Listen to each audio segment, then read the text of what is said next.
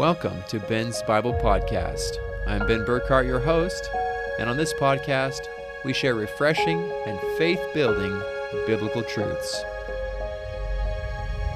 I hope you'll plan to join us on a regular basis. God bless you, and let's jump into this week's episode. Welcome to the podcast. Ben Burkhardt here. I am so glad to have you back with me today. And today we're going to be looking at the first lesson of a short mini series on the book of Titus. We will be walking through the verses of each chapter. There's only three chapters in Titus, and we're going to walk through those chapters. So, this will be the first time in our podcast that we're actually going through a book of the Bible. And I hope you'll send me some feedback. Let me know how you like it. If there's anything that you'd especially like to know about or to hear about, let me know. Uh, you can visit seminarsbyben.com and send me a note there. So if you go to seminars with an S, seminarsbyben.com, go there. You can send me a note. Just fill out the form and send me a note. Or you can go to woosda.com that's W O O S D A.com. And you can send me a note there. So, yeah, let me know how you enjoy the lesson and if there's anything that you would like to study. If you prefer the topical studies or the book studies, I will be happy to hear that. So, before we jump into our lesson on Titus 1, let's have a word of prayer and ask the Lord's blessing. Our Father in heaven, thank you for your wonderful blessings. Thank you for the privilege of being able to study Scripture. And we pray that you would guide us by your Holy Spirit as we jump into this short mini series on the book of Titus. Thank you, Lord, for your blessings and for the amazing things that you teach. May you guide us and bless us today. Bless everyone who's listening in today and draw us nearer to you. For we ask in Jesus' name, amen. So we're looking at Titus chapter 1 today and a little bit of the setting. This is the Apostle Paul who is writing to Titus, who is a young minister in the early church. He was a missionary as well. And this is around the year 65 AD when the Apostle Paul is writing. So we're going to be looking at chapter 1 of Titus, and this covers the salutation or greeting. It also looks at church order and organization, and also God's high standards and calling for leaders of the Christian church, of the Christian faith and movement. So we'll be looking at that and some important character distinctions that are made as the Apostle Paul mentions a group of Jewish believers who unfortunately were spreading false teachings and bad attitudes in the church of God. Now, today we certainly have these kinds of problems as well. So it's important for us to know what does the Bible teach? How should we deal with these different kinds of issues that come up? So we'll be looking at that today here in Titus chapter 1. Well, let's take a look at verse 1 and following. Paul, a servant of God and an apostle of Jesus Christ according to the faith of God's elect, and the acknowledging of the truth, which is after godliness, in hope of eternal life, which God that cannot lie promised before the world began. Now, the Apostle Paul has a few more things to say here in his greeting, but he starts it off pretty similarly to a lot of his other letters. Paul, a servant of God, and an apostle of Jesus Christ. This gives us some identity marks of who's writing, and it also gives us some of the authority that comes behind Paul's writings. He is an apostle of Jesus Christ. Very high and important role. It says, according to the faith of God's elect. In other words, according to the faith of God's chosen and faithful people. Now, these are also people who choose God, they choose to serve God, um, but they are chosen of God because they are people who have decided to be faithful to God. God wants us to be saved, as many as possible. He wants us to be saved. The Bible is very clear on that. and he gives us freedom of choice. So here the Apostle Paul mentions the elect, the chosen, the faithful. So, according to the faith of God's elect, the Apostle Paul is writing from among the faithful as a leader of the faithful, and he is sharing the faith of Jesus Christ. We, of course, want to know more about the faith of Jesus Christ. And it tells us, and the acknowledging of the truth, which is after godliness. So the Apostle Paul wants to acknowledge and speak about the truth which is after godliness. You know, biblical truth has a certain ring to it. And biblical truth is always going to call us higher up. It's going to call us into a holier life. And God is going to empower us to live a holier life. Why? Because God says, Be ye holy, for I am holy. Biblical truth definitely leads us into a closer walk with God. God says, Be ye holy, for I am holy. God wants us to be more like Him, to learn of Him, His holy ways. And the Apostle Paul, right here in his introductory remarks, right here in his salutation or greeting, starts talking about the truth which is after godliness, the truth which leads us into a holy life to live like God lives.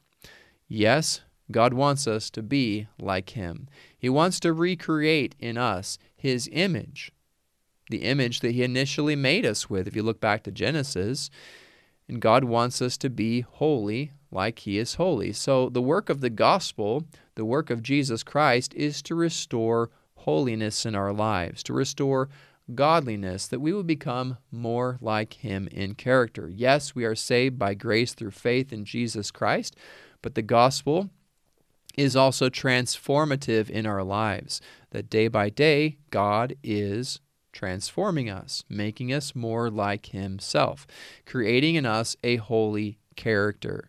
So, this is very important Bible truth that we might be tempted to skip over quickly here in the introduction, but we should take note of all the points that Paul is mentioning as we look here at Titus chapter 1 and verse 1. Now, Let's move on to verse 2. In hope of eternal life, which God that cannot lie promised before the world began.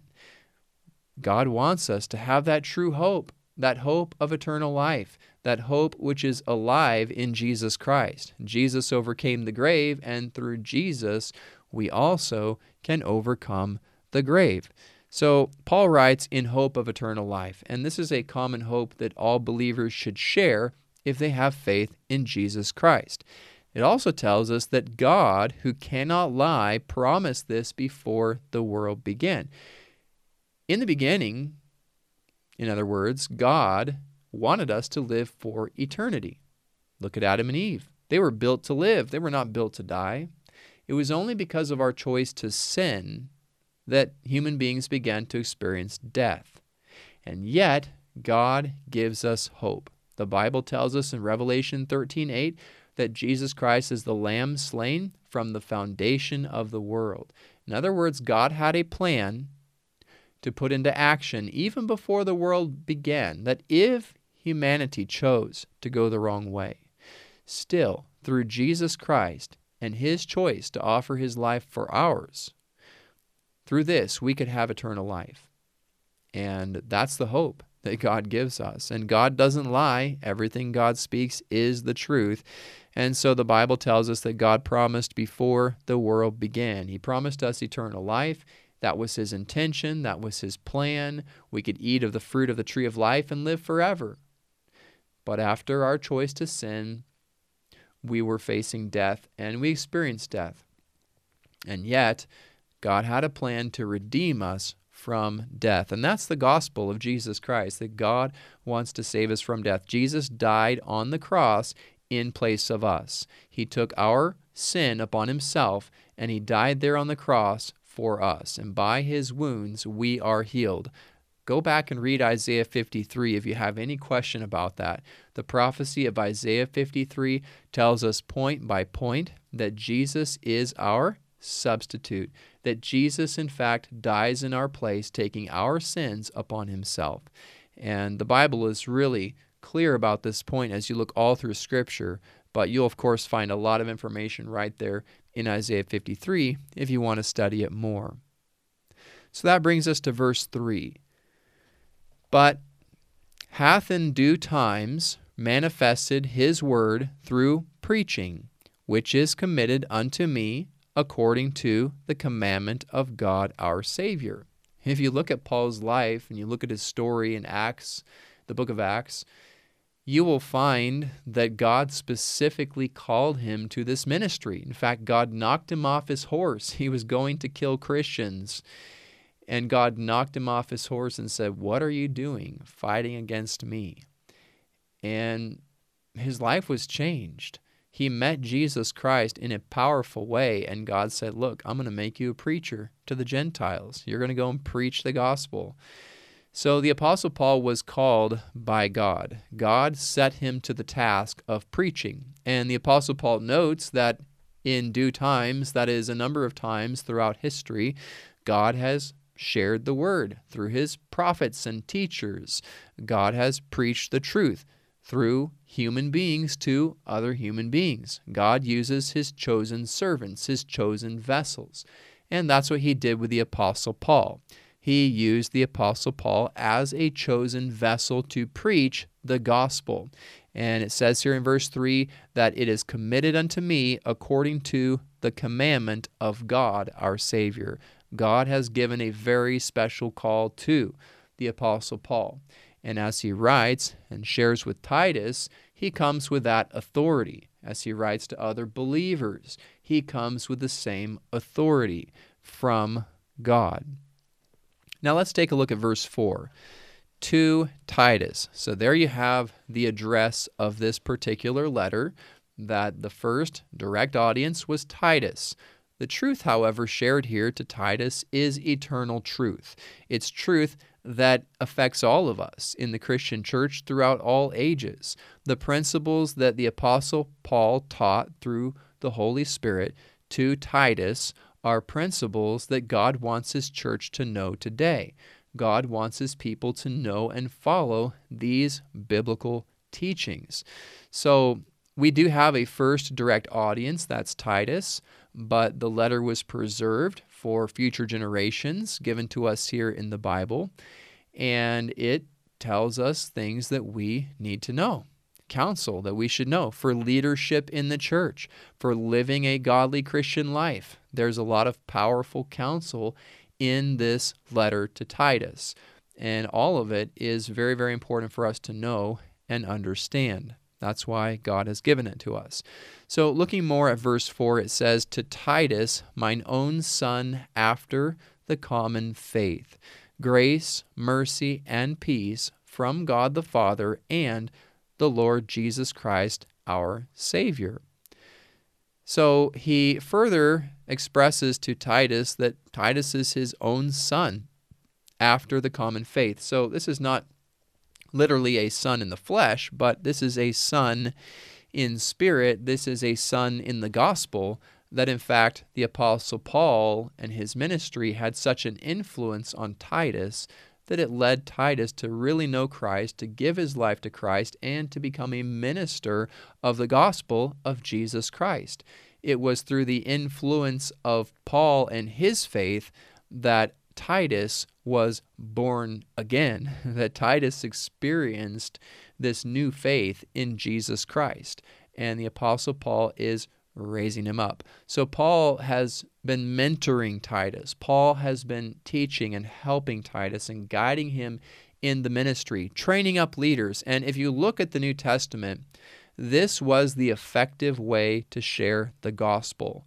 It was by training up leaders, spiritual leaders who could do God's work. If you multiply if you multiply leaders, you will multiply the work because these people will go out and win souls, but they will also train up people who will carry on and keep spreading the work. Have you ever wondered about the Bible? What does it really mean? While some things are simple to understand, other things are not as easy. Questions like How will Jesus come? What will the end of the world really be like? What happens when we die? And is there really a hellfire where the devil roasts people for endless ages? How can I find personal peace in my life? And if God is love, why is the world so evil? These are very important questions, and the Bible has clear answers to all of those questions. To begin your Bible study journey, please visit woosda.com. That's W O O S D A.com. We need new leaders in the Christian church. We need people to be trained up and raised up, and God will raise people up.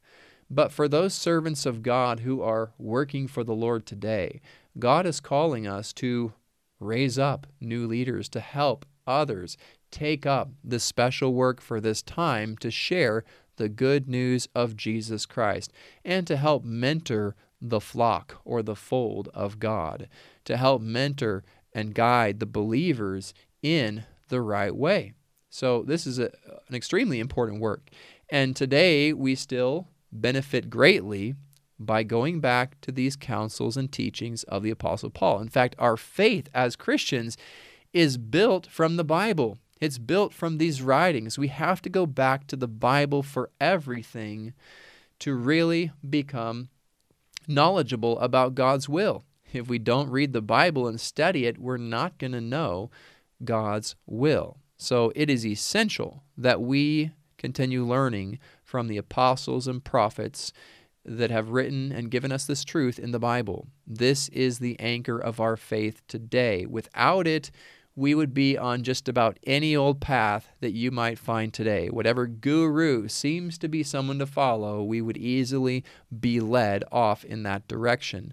But the Bible is an anchor for our soul. The Bible guides us in the right direction. And God wants us to take the Word of God seriously, to take His Word, the Bible, seriously. We need to study out these counsels and live by them. These teachings will mentor us, they will guide us, they will transform us. The Holy Spirit will apply these words of truth to our minds and hearts and change who we are to make us more like God, more like Jesus in character, more loving, more kind, more compassionate. And He will just fill us with His grace. So, Titus was experiencing this. The Apostle Paul was showing this. And again, this is for us today that we need to experience it as well. So, as he addresses to Titus, his own son in the common faith, he says, Grace, mercy, and peace from God the Father and the Lord Jesus Christ, our Savior. Grace, mercy, and peace. Yes, we need a lot more of that. We need God's grace. We need God's mercy. We need God's peace in our lives today. And not only do we need it, but the world around us needs it. Our families need it. Our workplaces need it. Our churches need it. Our local community needs it. And the world at large needs this grace, mercy, and peace from the Lord. So we should receive what, what is being um, expressed towards us. We should receive what the Apostle Paul is talking about here. As Titus was to receive and experience it, we also need to experience it with a heart of receptivity, a heart of of openness, a heart of generosity and kindness and graciousness, that we would be thankful for what God is giving to us, and that we would want to share this with others as well. So, a very powerful introduction we find here in the first four verses of Titus and Titus chapter 1.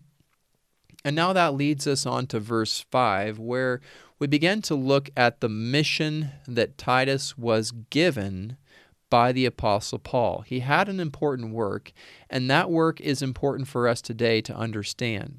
And furthermore, the principles are given here in these following verses for how to choose godly Christian leaders.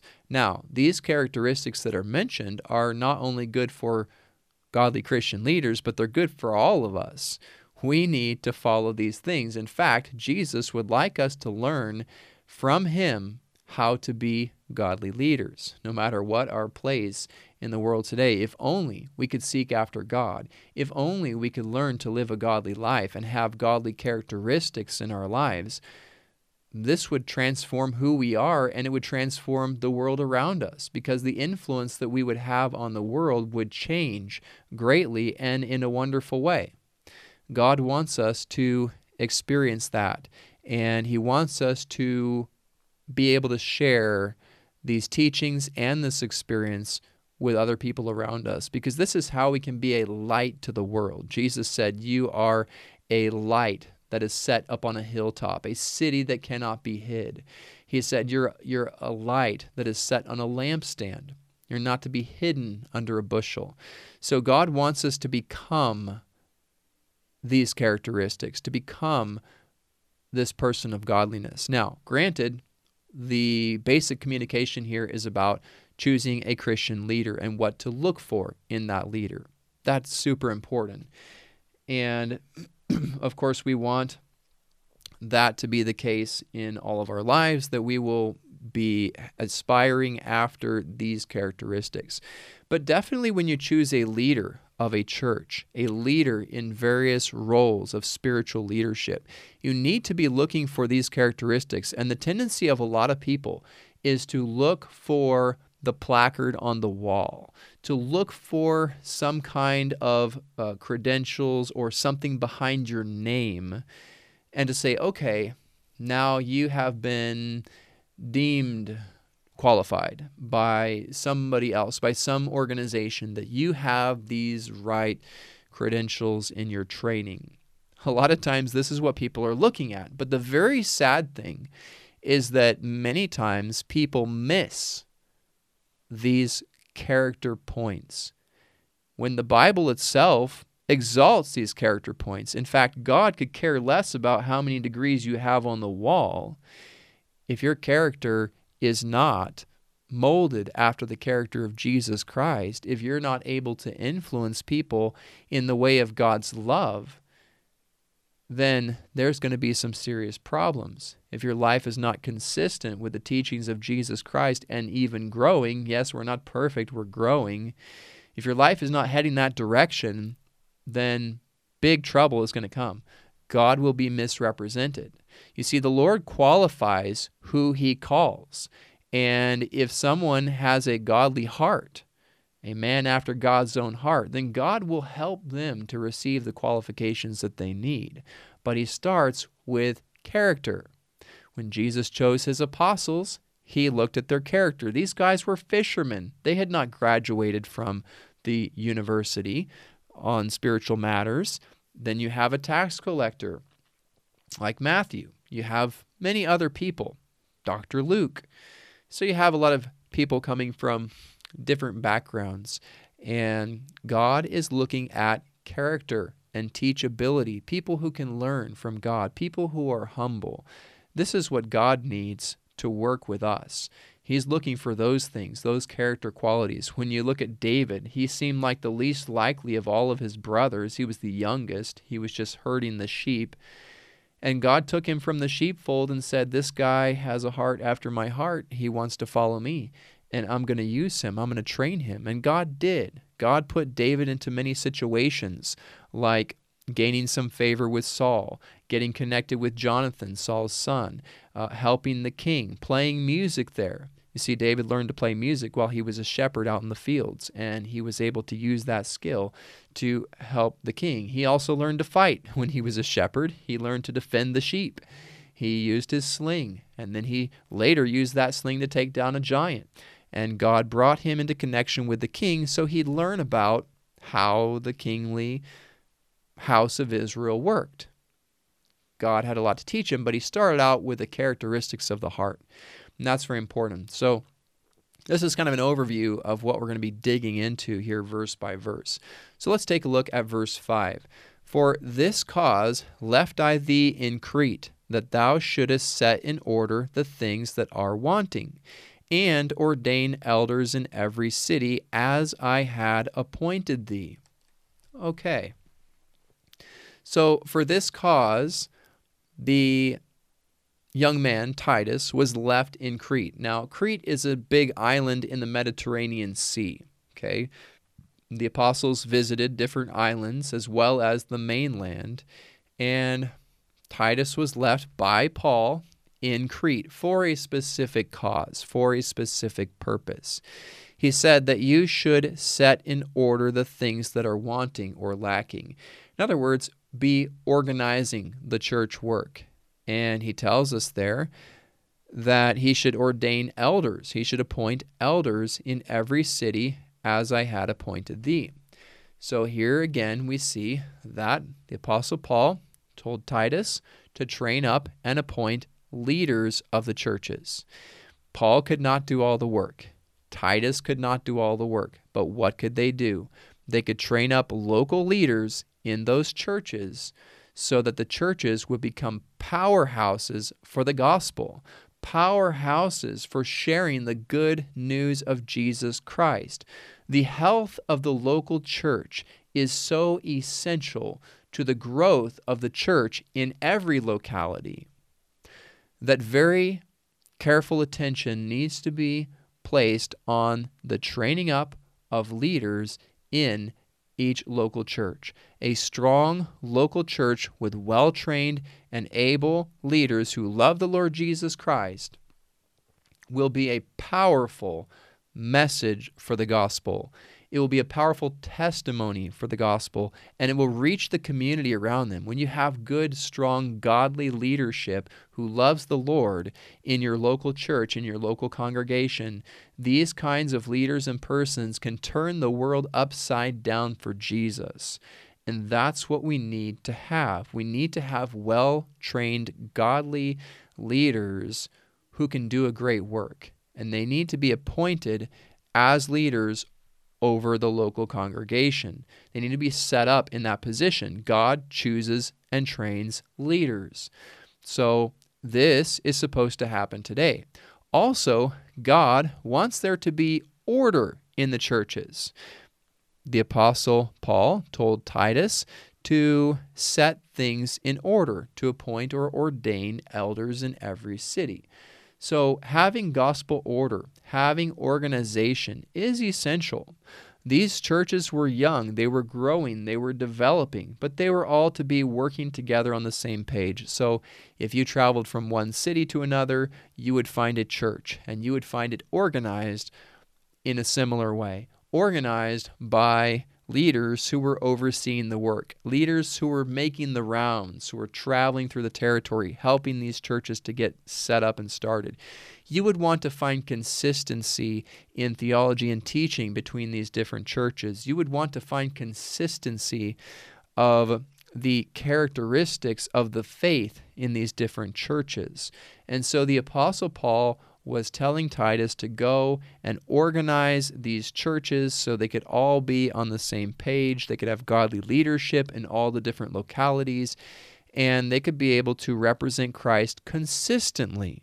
So that if you know a Christian from, say, the island of Crete, and then you meet a Christian from the city of Corinth, you should be able to find a consistency in their belief and practice and character and values. You should find consistency. And so God is looking for this today in His churches. He wants there to be organization, He wants there to be order in the churches. And He especially wants there to be godly leadership in these various churches so that they can accomplish their God given mission. Hope this is making sense. So let's take a look now at verse 6. If any be blameless, the husband of one wife, having faithful children, not accused of riot or unruly, for a bishop must be blameless as the steward of God, not self willed, not soon angry, not given to wine, no striker, not given to filthy lucre. Okay, there's a lot in those verses. That's just two verses. And Let's look at some of the particulars in these verses. First of all, in verse 6, it says, If any be blameless, the husband of one wife. So you're looking at a guy who does not practice polygamy, which some people did in the world in those days. You're looking at someone who has one wife And you're looking at someone who believes in the integrity and value of marriage. You're looking at someone who is godly in their home life. These are some of the big qualifications that you look for. Is this man a leader in his own home and family? And you notice how it points out uh, choosing a bishop, it says, if he's blameless, the husband of one wife. This is how the Bible pictures it. Because, first of all, husbands were called to be the leaders in their home. Obviously, wives are a leader as well, um, but the husband was placed as the leader of the home, the head of the household. Look throughout the Bible, this is what you'll find. And unfortunately, in today's world, a lot of people have tried to flip this order upside down, to mow it over, to change it, to remove it. But if you go back to the Bible, God has already given us a specific order of things. God has already given us a model for the home, a model for the family, that there is someone who has been chosen as the appointed leader over the family.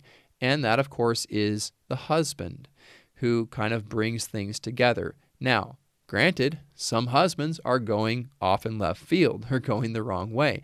They need to be pulled back to God's order of things. They need to seek God and surrender their hearts.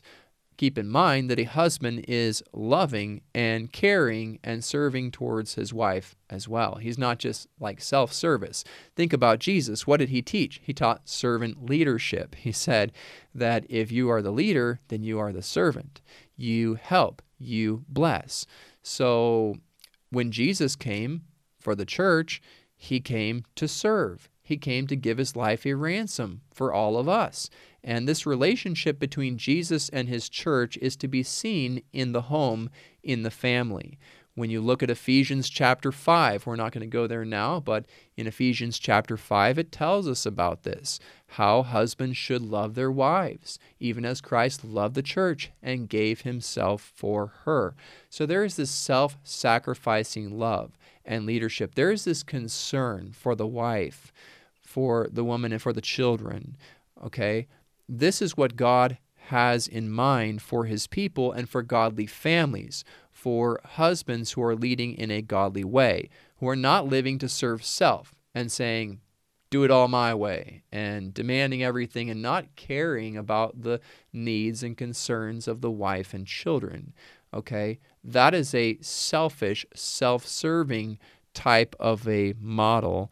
And that is not the model that the Bible teaches. The Bible teaches loving servant leadership. So the husband is called to be the head of the family, the head of the household, and he is also called to lovingly consider the needs of his wife and children and think about how he can serve them in a godly, Christ like way. And the wife and children need to love and respect the husband and each other. So there is love and respect that needs to take place in every family, in every home. So, with that in mind, we look at verse 6 again. It says, If any be blameless, the husband of one wife. So here we have a godly man, a godly husband. He is the leader in his home, and he is chosen now to be a leader in the church. Okay? Pretty natural. You choose from the head of the household, you choose a, a godly leader, and he's a leader in the church. Also, his wife would have a kind of a respect as a as a female counterpart of the husband. So she would be respected as a leader, being the wife of the husband who is the leader chosen for this position. Uh, so you see in the Bible, you have prophets and you have prophetesses.